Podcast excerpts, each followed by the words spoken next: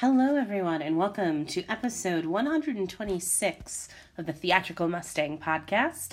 I'm your host, Woodzik. This is an interview with Jessica Austin, and you can tell at the beginning that I'm really nervous because she's just so flippin' cool. So we talk about her play, Sin Street Social Club, which recently opened at the Arvada Center, which is a modern adaptation of The Rover, which is a really cool play. Also, Jessica's about to open Between Us, which is a very cool new set of plays, or rather performance experiences, produced by Denver Center for the Performing Arts Off-Center Wing. Very neat in that there are only one or two audience members for each of these one-hour experiences. So check it out if you're able to get tickets still. That runs through May. And we also talk about Jessica's podcast, The Required Read Guest, which you should check out all of her stuff because it is all exceptional. So without further ado, please enjoy episode 126.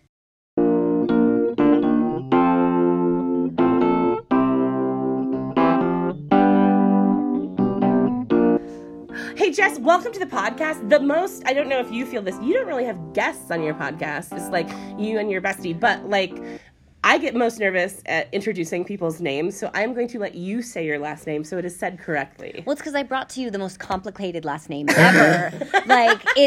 It's this German word that has those three consonants jammed together, and those letters don't go together. Mm-mm. Can you think of anywhere else in the world that S, T, and G are crammed together?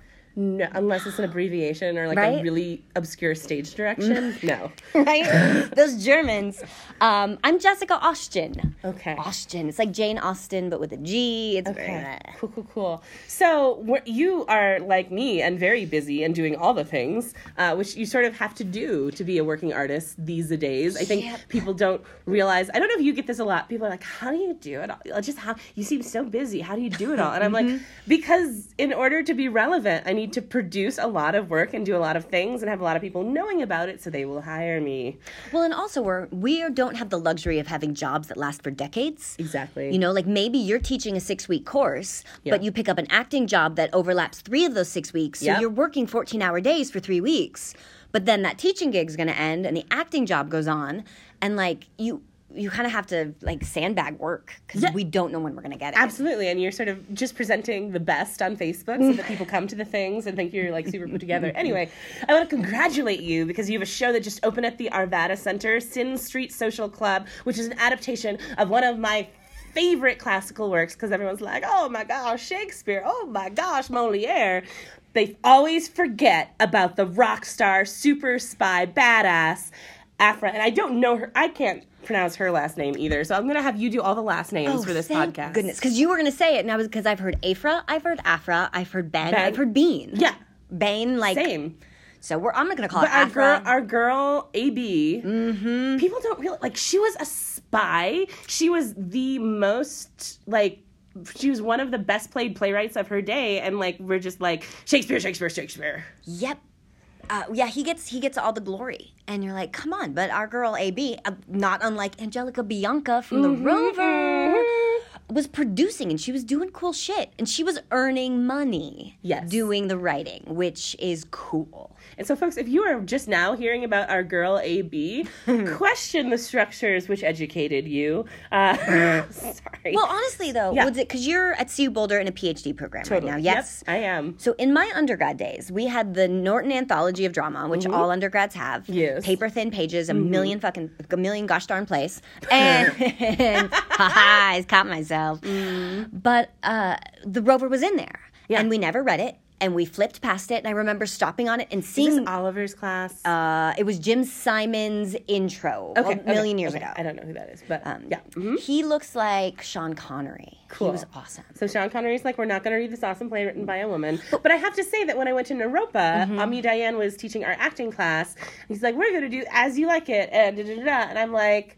can we have a conversation? And I eventually turned it around so that the classical scenes that we were doing were from The Rover, and I got to play Wilmore, and my friend Annabelle Torrado played Angelica, and we constructed like a fembot bra for her and made it very like Austin Powers and fembot. It was amazing. But I stopped you from saying something else cool, so please continue. Oh, I think it was just along the lines of that wasn't assigned. And when I go to the things that I was assigned, it was all cisgendered white men. Yep. I feel like there might have been a little bit of Spanish influence somewhere, but it was still European, and it was still predominantly male. Yeah. And well, I remember, like, going to parent-teacher conferences. I was an only child, and I'm a Leo, and so I really like hearing people say nice things to me. So I would always opt in. And I was basically a straight A student except for gym, and we don't talk about that. Mm-mm. But I remember going to the parent-teacher conferences mostly because it was teachers saying nice things about me. And whenever we would go to an English professor, a teacher, my mom would be like, what's the ratio of male to female authors that you're teaching my child? And I remember from those conferences how uncomfortable that made the teacher, because people don't even realize that they're perpetuating colonization and patriarchy sometimes. It is something that you don't look at until you suddenly have to. Right. Like, I remember there's a Stephen King novel, I think in The Stand, where he's talking about you go into the monkey house at the zoo, and it's overpoweringly stinky. And eventually, a couple minutes in, you lose awareness. Yeah. And then when you have to wake up your brain and go, oh, my God, I'm in the monkey house. And, oh, my God, we are in the cisgendered white author house. Right. Right. It's overwhelmingly prevalent. Absolutely. So how did this project, because a lot of folks don't know, I just started reading Big Magic by Elizabeth Gilbert, and she talks about ideas sort of trying to find people in the world. So how did this idea get to you, and what was the timeline between the idea, the writing process, and opening night? We're coming up on about the 2-year anniversary of where the idea started. And I was talking to the theater salon at the Arvada Center the other night, and they called me out because I was saying we a lot. So it was very royal we. But the royal we in that is actually myself and Lynn Collins, artistic director of plays. Beautiful. Because as a female director, a female artistic director, she has been adamant about we are having female representation in this company, both in the works that we choose and the people that we cast. Right. Let's get parity on stage. Yeah. So Lynn came to me, and after the end of the first Arvada Black Box season, at the end of every season, theater companies do your exit interview and you talk. And she was like, in suggestions, yada, yada. Are you happy? What could we improve? Especially after the end of a first season. Right. And she was like, why don't you adapt something? I wrote a curtain speech and rhyming verse for Tartuffe. Yeah. She was like, your writing's pretty interesting. Why don't you see what you can do? And we were looking for something in the public domain, because of course, and something by a female writer. And the original already narrows it the heck down, right? Narrows it the heck down. And then the original thought was to do a novel adaptation, because the first season... No, there were no novels that season. The second season was Sense and Sensibility. And then once you move on from Jane Austen or the Brontes, who do you have left? Right. Right? And I mean, so we started talking about female novelists, public domain. It's getting trickier and trickier. And she was like, why don't you take a look at The Rover? So I took it, and I was like, that was in my undergrad book, and I never read it. So I read it. I read a synopsis to clarify what the hell I just read. Right. And I was like, the bones of this are solid. Yeah. The structure is good, confusing in places. And I think it's time to take a new look at it. Because outside of like a Shakespeare festival, who can do a play with 27 people? It's 27 or 21. It's a big cast. It's around 2 dozen. Yeah, yeah. Absolutely. It's prohibitive in professional theater casting. Like, you cannot pay that many actors. And also, there's the big problem of Florinda's comic sexual assaults. Yeah. Which you have to look at that and go, we're presenting a comedy, and we have 3 instances of comedic rape. Right. Uh-oh. You look at Two Gentlemen of Verona has the same problem. There's the rape of Sylvia. And people patch it by putting a Band-Aid on it, by making that, or Proteus forgivable. They kind of fix it. Yeah, no, that was not interference, folks. That was me verbalizing... how I feel about toxic masculinity in classical theater. Continue. It's gross. That has no place in comedy. It's gross, and we condone it. We condone it year after year after year because Shakespeare is free and because everyone loves Shakespeare and we still keep doing it, and I've had enough. Mm. And so how did you approach those scenes in The Rover? Well, these were tricky, and I had to think through them. And I'm not sure we've succeeded, but we've made them not icky. And I kind of turned my ear to my friend who is in wardrobe there, Annika, because she is a sensitive person and has a sensitive ear. And I just was like, what's the read on this? So the first time Florinda, the first instance of sexual uncomfortability, assault, hands on somebody who doesn't want them, is she mistakes Wilmore for Belleville. She flips him around. She kisses him. Right. And then you have the thing of she's like, uh-oh. And he's like, okay. And then he's on her. So she initiates. It's unwanted, and she thinks it's somebody else. Right. And then we introduce Lou and Blunt, or Luchetta and Blunt, mm-hmm. And she is trying to get his money bag, and it becomes a comic bit of he's a rustic, he's a little more naive, so she tells him that the ticklish bit in the middle is what they do in France, and he's like, okay. Oh gosh, so, no. I remember I was called in for that role. I remember reading that scene. Yes. Yeah. And then finally, Florinda or Flori Mays. When she runs into Blunt in the street, his naivete and thinking poking the midsection is what taking advantage of a woman is, or having his way with a lady. Yeah. So we have made it pretty Disney-fied, because I don't want someone to be frightened. And an audience member worrying for the safety of this small woman. Because it takes you out. You're not able to engage and invest in the story. Mm-mm. So, we're not heavily addressing sexual assault in this because the tone of the piece is slapstick and goofy. And I don't want to take a serious topic and put it in the middle of a comedy and go, can we be good at laughing at that? Because we shouldn't be. Right. So I hope the tone matches my intention.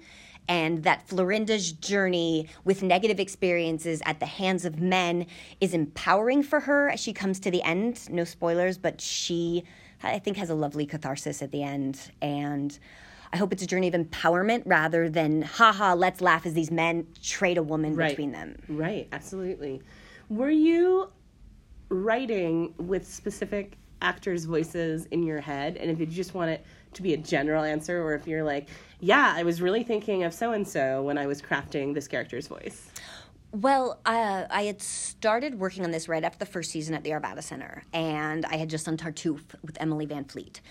And oh my gosh, she's amazing. She's wonderful. And luminescent and like Firefly is where it's just like bright, like I don't know why I had to go into that metaphor, but no, she's so like, lovely. She's like a human glass of champagne. Exactly. That's better. That's a better metaphor. So in the first page of The Rover, you get Florinda and Helena talking about being in love, and all of a sudden Florinda's voice just went into Emily Van Fleet's in my head. And so when I was writing Flori May, I would talk to myself out loud, and it got to the point where it was me doing my Emily Van Fleet impression as I typed.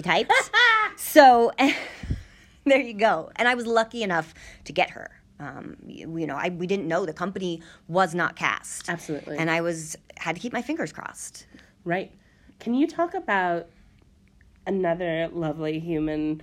I think more of her as a mama bear, but Emma Messenger as Angelica. Well, have you renamed the Angelica character? She's now Angie B. Because I remember I knew Emma was a part of it, but it wasn't until this was all in on stage studies with Oliver this week. We were doing these conference presentations, and like the task is always on PhD students to like publish and conference and publish, which is like not totally my jam because I'm like, but what if I get an acting gig? And then like I have to leverage a writing deadline or a conference against a rehearsal schedule anyway.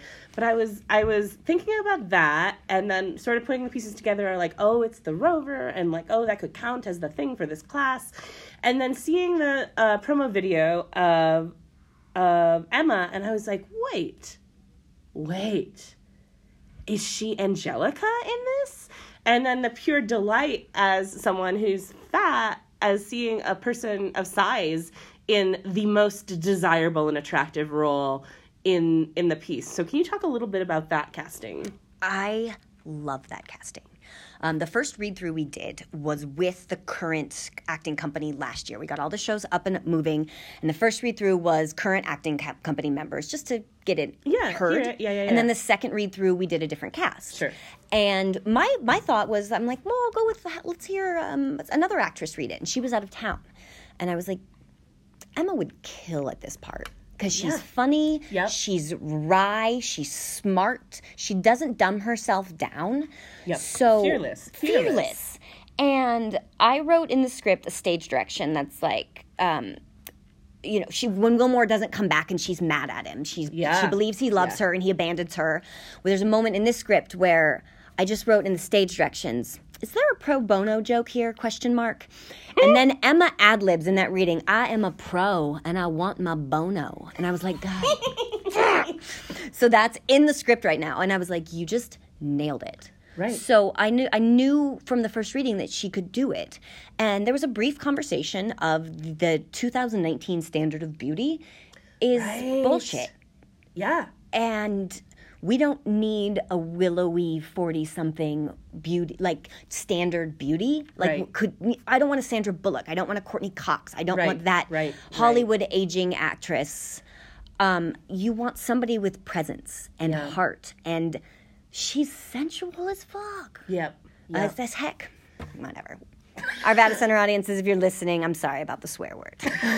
But it just shows how passionate you are, and then, like, that paired with my, like, oh, this can't be. They did. It's so important, you know.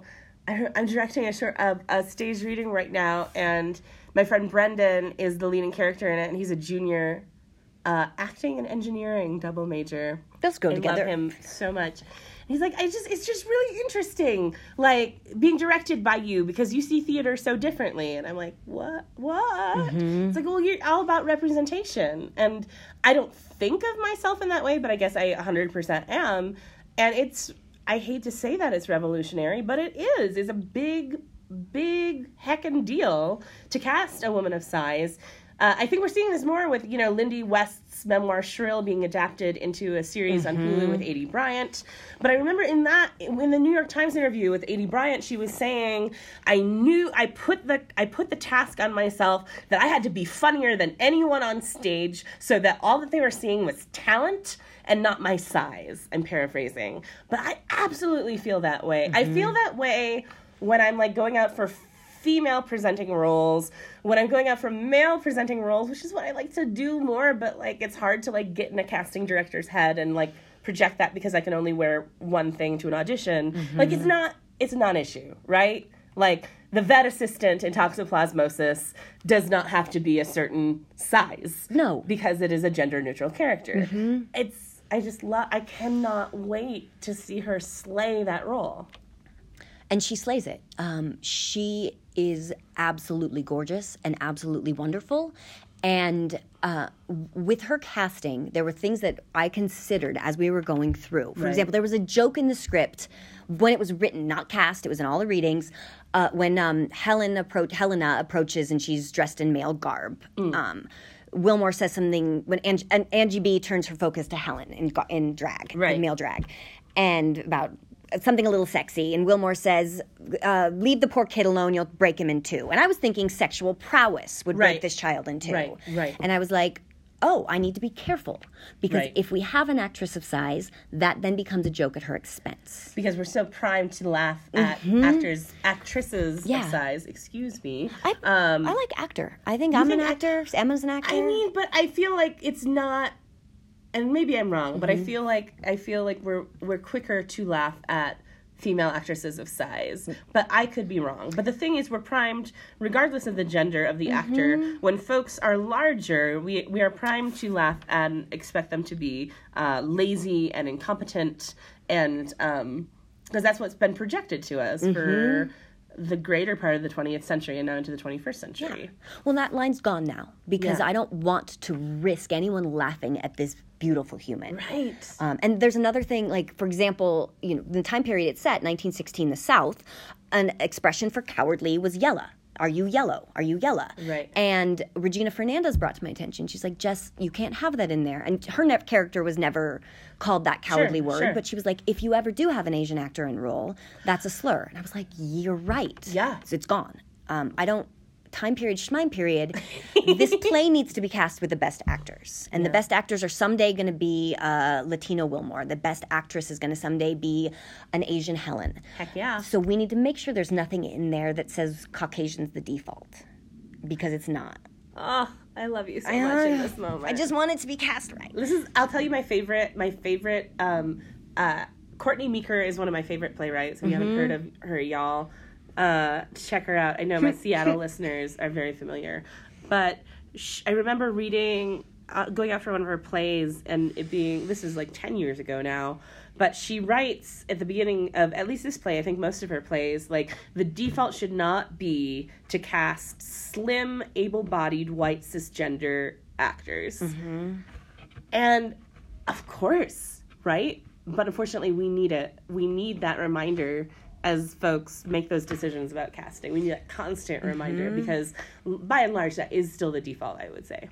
I agree. That's where you go. And this play, you know, Storyville was an incredible mixing pot, melting pot, whatever.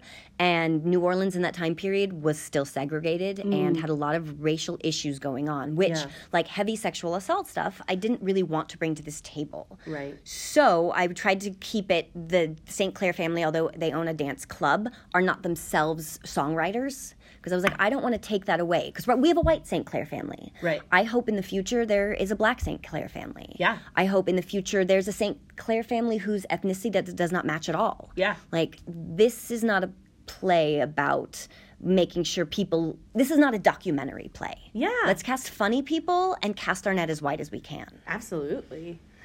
So we're sort of coming to the end of this part of the podcast, but of course folks are going to want to see it before it closes in May. What's the best way for them to get tickets? ArvadaCenter.org, tickets for Sin Street Social Club. We run through May 19th, so there's plenty of time, but the Arvada Center has a great subscriber base, so the shows are already starting to fill up. So snag tickets soon, because I think it will get pretty full. Beautiful. I'm going on Mother's Day, y'all. Yeah. You can come sit by me. It's going to be great. Sit by Woodzik. Eat some snacks. Let's do it. So moving on to your performance career right now. What are you working on right now in terms of performing? We head into preview tonight for a show called Between Us. Yes. And I'm not going to say which one I'm in because... So good. I'll be surprised when I go. Yes. Okay. Yes, I will keep it under wraps because it is a one-on-one theater experience, audience for one, or theater for one. And there's one for two, correct? Correct. Yeah. One of them, two audience members can go. Several of them, one audience member goes by themselves, but there's four versions of the play running, so there's like four things happening at once. Wow. Yeah. And that takes micro theater to a new extreme. Micro theater. Yeah. I mean, micro theater. What we did was shorter plays, but this is in terms of like immersive, site specific, you know, stuff. It's very much like pushing the envelope, I would say. Yeah, well, because bite-sized, you had audiences of 8-ish for each? Yeah, it was usually 8 to 10 each round, yeah. Cool. And I asked because I did not see it, even though my husband directed it, which is why there have been no compliments to friends, because I was like, I didn't see your show. It's cool. I was a vet assistant, and then I was a bear, so half the time you wouldn't even know it was me, but I had a great time. Yes. Yeah. Well, so, yeah, Between Us takes it down to an audience of one. And the experience is about an hour to an hour and 15 of just being with another human. And it's, there's not a lot of plot. It's not like, you know, at first I thought it was going to be like the wand shop at Harry Potter World. Sure. Where it was like, I'm putting on a show for an audience of one. But it's not. It's just, I'm not a character in mine. I'm me. And we're just experiencing something together for about an hour. Yeah. Which I thought would be scary, but it's a lot more comfortable than I thought. How much of it is scripted? Is it sort of a la the way that Christopher Geist works, in that you have an outline, you have a beginning, middle, and end, but you have a lot of freedom, and a lot of it's interaction with the person who comes to you? Or how much can you tell us?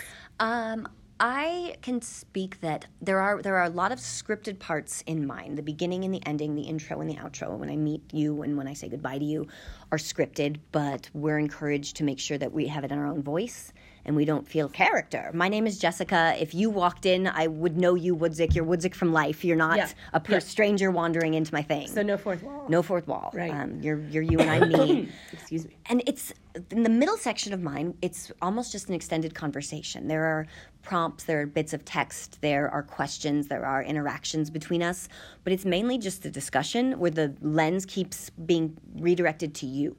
So we're just talking. Amazing. And yeah. And I just want to say, y'all, like, this is, you got to get on this. Like, is it selling? I would imagine it's selling pretty well.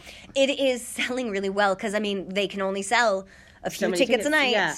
And, I mean, y'all, your tax refund is coming back soon if it hasn't already. Right. Treat yourself. I mean, it was so funny. I was sitting, did you encounter Beth Osnes while you were at CU? No. Beth Osnes is amazing. She's the head of the graduate theater program, and she and I had this amazing meeting yesterday, and it was funny. I won't get into them. It was basically like, why do I have to have a research question? Like, I just want to do cool stuff. Can't that be enough? And she was like, yes, and come to me when you need to wrestle that octopus into a suitcase, because I guess that's what a dissertation is like. Someone had said that once. But I remember what she called the one and only finger-wagging moment. She was like, you got to take care of yourself. You got to prioritize self-care because you're the kind of person who wants to say yes to all the things. And so what a lovely experience to gift yourself with as an audience member. So that's the task I have on all of you who are listening. Go check this out. And I'm guessing denvercenter.org for tickets. I want to ask, how does since you have such a strong background in improvisation, how does that intersect with creating this show for you? It's almost an entire overlap. Yeah. Because since there really is no script, it is me listening to you and hearing when something pops, when something is interesting, when you have an emotional reaction. Yep. I have to be like, your eyes just lit up. What were you excited about that? So we just talk, and I have to be on for 65 minutes. Yeah. And what I love about this is that there are several, it's not like you are the only person doing this show. Mm-hmm. There's without giving away too much, how many folks are holding the space for these three different shows? I believe there are 10 performers at any given moment. So there's at least, I'd say, 8 to 10 theater experiences for one happening around Denver at the same time. It's amazing. Yeah, and nobody is going to, like, know you're in a play when this is happening because they're all in public spaces. Oh, my gosh. Like, you're not on the spot, and it's not scary.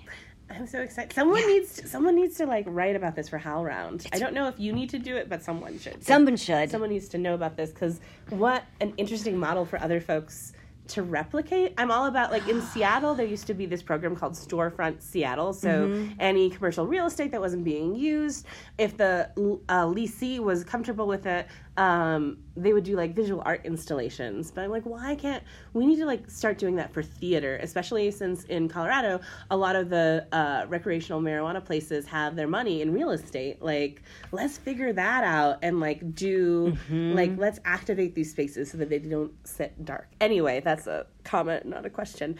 I have a curiosity. This is an interesting to me story. So Seth Palmer Harris, I remember one of the first show that I saw when I came to Boulder was the Band of Toughs As You Like It as part of the Boulder Fringe. Mm-hmm. And I went, and I was wearing a red shirt, and Seth, this ties back, I promise. You're wearing a red shirt right now. I am wearing a red shirt right now. Am I wearing a red shirt? You are. Should we do some Meisner? No. Sorry. I think I was just top Meisner really poorly. So he was directed at a certain point to, like, basically, like, heckle one of the audience members, and that night it happened to be me. And so he kept saying, the woman in the red shirt, the woman in the red shirt, the woman in the red shirt. And I'm like, I'm not going to interrupt. Like, this is inaccurate, but I'm not going to interrupt a performer because they're misgendering me. And I remember the next night I went to a trans-themed piece, and some of the same audience members were at that showing too, and they said, oh, it's the woman in the red shirt, and I was like, it's the person in the red shirt, thank you very much. And they're like, cool. And then a lovely a lovely full circle moment with Twist Your Dickens, where he was because Toxoplasmosis was like put into the improv as he was the heckler, and he was just like, they were in it. And I asked him afterwards, because Rakim, who is Rakim Lawrence, incredible talent, was also in the audience that night. And so I'm like, were you saying they because you knew both of us were there? He's like, oh, no, I only knew you were there. And so I used the right pronouns. And so that really raised the question to me about, like, in crafting these pieces, is there any thought given, and this is not a call-out question, it's a curiosity, in terms of, do y'all gender the audience members, or is there some point of entry so that if you are asked to refer to them with, well, you wouldn't because it's one-on-one, right? Yes. And I can only speak for my piece because we're all running doing solo. Your different stuff. Yeah. And I know there is a piece that is themed around a blind date. Yeah. And you get the person that you get. Right. Regardless of what gender you would date. Right. You show up to your theatrical experience. That person. And there's your person. So, yeah, there was... In my text, there is no gender assigned to the audience member. And I think that the other ones operate as even playing field as possible without putting folks into boxes. Yeah, I'm just intrigued. And then after I asked that question, I was like, well, no, it's one-on-one. But yeah, that's just a question mark that I hold for anyone listening to this. If y'all have any advice in terms of when it's a group of folks and an actor is tasked with gendering folks. It's curious. It's interesting to me. But when does that show run till, if folks want to get the very few tickets that still remain? Yeah, there's a handful of random one-on-one. Like we say this all the time in marketing, because most of my 20 was in marketing. The scarcity mindset is supposed to drive ticket sales. Yes, and that does, but we're seriously saying there are maybe 12 tickets or so, less than 20, let's say, fewer than 20 left, so get on it. How late do you run? We run through May 26th. Great. So May 26th. But when you do the math, I'm like, I will interact with fewer people in this show that runs from the DCPA from now until May 26th. Fewer audience members will encounter me than see one show of Sin Street. Yeah. And I'm like, that is crazy. That's beautiful. It's really an intimate experience. It's lovely. I love it. I kind of I'm going to check in with you at the end of it to be like, what are the war stories? What were your favorite moments? Yeah, we will have a conversation. I'll just say, like, I was called in to audition for this, but I was like, no.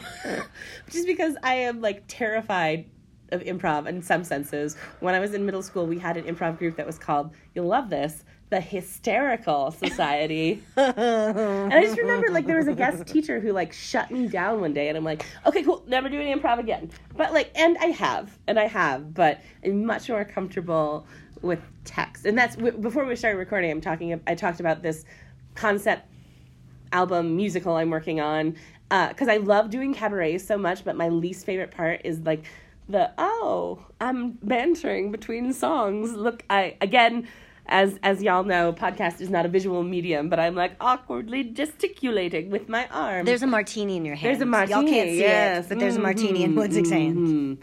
And so that's part of this, too, is, like, pushing myself to lean into that discomfort and the banter and the improv. Anyway, not a question. But it's this is not questions only. We're not playing an improv game. So... you also have a podcast, which I'm very excited to listen to on my road trip to the Midwest next week. Tell me about your podcast and how it came to be. Yeah, well, first of all, first thing you notice on my podcast when you listen to it, Required Readcast, is you'll know why I said I'm not going to swear on this one, because the other one is like nothing but swearing. It's swearing in books. But my improv partner, Lauren Ballman, and I, we like podcasts. Like, we like My Favorite Murder. We like listening to those things. Yes. And she and I have a great rapport, and we like the same kind of things. And sometimes when we're doing improv sets, it's like, well, let's just do our witty duo banter before we even get into the make-em-ups. Right. And so we're like, well, what could our thing be? What's the hook? What's your niche? Right. And we're like, well, we don't want to do one about improv. We don't want to do one about theater. And we realized we both have a love of literature. Yeah. And there's something about going back and reading the books that you had to read as a child and revisiting them and going, is this good or is this bad?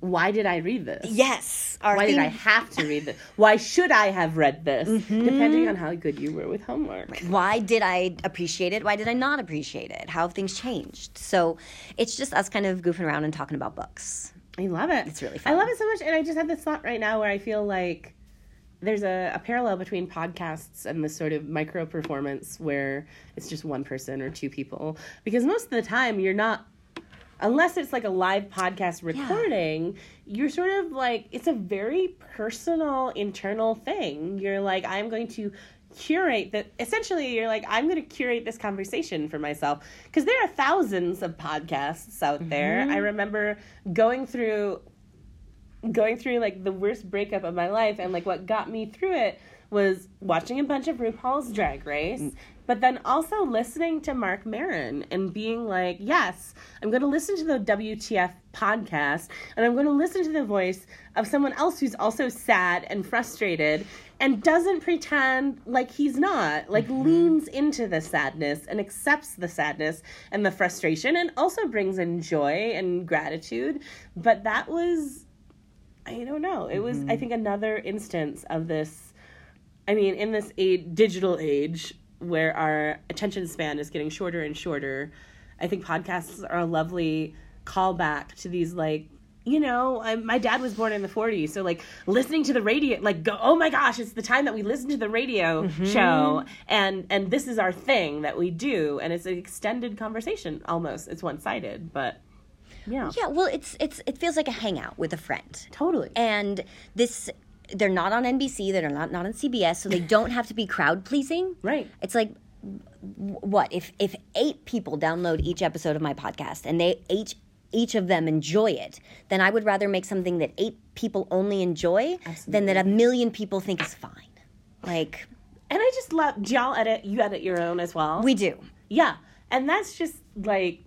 It's probably my least favorite. The editing is probably my least favorite part, but it goes quickly because I don't edit a lot. But what was I going to say? 8 people, yeah. Oh my gosh, I lost it. But yeah, podcasts are cool. And I feel like, especially with a format like mine where I'm like talking to people one-on-one, I found that at least in Seattle, I'm very grateful because in Denver, coming to this market, I was able to establish myself much more quickly as an actor and director than I was in Seattle, because I think I was still finding myself when I was in Seattle. But it was the podcast that opened up more doors in terms of acting and directing gigs than auditioning and networking ever did. That's cool. Because you're in a closed room with someone for 45 minutes, and they're like, okay, I really get your vibe, and you want to amplify my work, and so... You're top of mind kind of the next time that I'm thinking of folks for a thing. And just, it's lovely to sit down for, it also forces us both to like not be on our phones for 45 minutes, because that makes for kind of a craptacular podcast. But yeah, in this digital age, yeah, we're searching for connection. I think podcasts are a lovely way to go about that. Yeah. Well, something I love about My Favorite Murder, and I know this is just such the rage right now. Everybody's listening to it. I'm going to listen to it. The hosts are 2 comedians out of LA, and I think I would hazard to say they are living their best life right now. They have a wildly successful podcast. They have fans. They get fan art. But both of them are very candid and open about mental health and struggles with substance abuse. Yes. And knowing that people who are living this amazing life have problems and are not afraid to talk about their problems, and their problems are part of their humanity and what makes them such excellent hosts. Right. Like, nobody... We need to stop pretending to be perfect so we can be human. Like, absolutely. Absolutely. I think we've sort of omitted failure from our vocabulary. Like, it's not okay to fail. But you can't make cool art if you don't fail. You can't... It's impossible to create perfect art in a vacuum. Yeah. And that includes...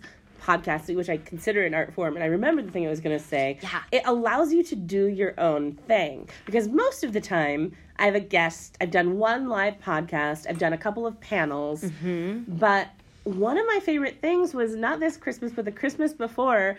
I was like, I'm going to have a cocktail, and I'm going to read all of the comments on Milo Yiannopoulos' rejected manuscript. I'm going to read those out loud, and I'm going to also read the press release that the Chicago Field Museum did for T-Rex Sue the T-Rex, the non-binary dinosaur. Like, it's winter, there's snow, I'm not going to drive anywhere, I was pet sitting. Mm-hmm. But I did that just for myself. And just the freedom when you're not beholden to a board of directors, right. to a subscriber base, to a donor base, where you could just try something, mm-hmm. and then it lives on the internet. Maybe someone finds it, maybe someone doesn't. Yeah. I think that's part of the joy. There's no gatekeeper. Absolutely. We pay $15 to Podbean a month. Or do you host on Podbean? I do Podbean too, yeah. And same. Yeah, so for $15 a month, there's no gatekeeper, and you can have your thing, and it's the way that you want it. No, if somebody doesn't like it, they can give you a bad rating on the iTunes and walk away. And then also the thing of not maintaining like a schedule, mm-hmm. Because there was a time when I was in Seattle where I was doing 2 or 3 a week. I would just be like, "You want to come on? Cool. You want to? Let's do it." And then getting down here for grad school, it was like for the MFA, it was I think I maybe did 6 for 2 years just because mm-hmm. we were. It's not necessarily that I was busier than I am now. It's just it was more emotionally taxing because you're in the room, you're being vulnerable, you're reflecting, you're acting, you're creating, you're directing. And now that my schedule is more like I take a little class, I teach a little class, there's a lot of time for homework and mm-hmm. art. Like the schedule, surprisingly, for a PhD is more spacious. So now I'm like, yeah, let's revisit this cool thing. Mm-hmm. And I also love one of the things that Elizabeth Gilbert says in Big Magic, which is like sometimes you can just leave an idea and you come back and it goes to someone else, or sometimes you come back and the idea is like cool, like you needed to take some time to marinate, that's rad, like let's get back into it. Yeah. But to wrap up our time together, because obviously we could talk for like another 40 minutes, this has been really lovely. First I want to know where folks can find more information about all the cool stuff that you're doing. What is your website? My website is jessicaaustian.com. And let me spell that. Jessicaaustgen. I'm on Instagram at Jess Austin. And my Twitter's the same, cool. I believe. We will put your website, Insta, and Twitter handles mm-hmm. in the episode description. And then one of my favorite things to do with folks who are in production is leave folks with their favorite line. So can you think of a line that comes to mind either from Between Us or Sin Street Social Club that you can take us out on? Yeah, one of my favorite lines from Sin Street Social Club, my husband is playing Wilmore, and I just abuse the hell out of his masculinity in this. It's very, very fun. But there's a line where Angie B says, "You're a monster." And he says, "Please, I'm a man." And that makes me so happy. And sometimes the audience laughs. Sometimes they're like, ooh. But I was like, ha-ha. So monsters, men, and other folks who are listening, get your butts to see Sin Street Social Club at the Arvada Center. And Between Us, you can get a ticket if you're quick enough. Produced through Denver Center for the Performing Arts Off Center. Thank you so much for coming on the podcast. Yay. Thank you so much for having me.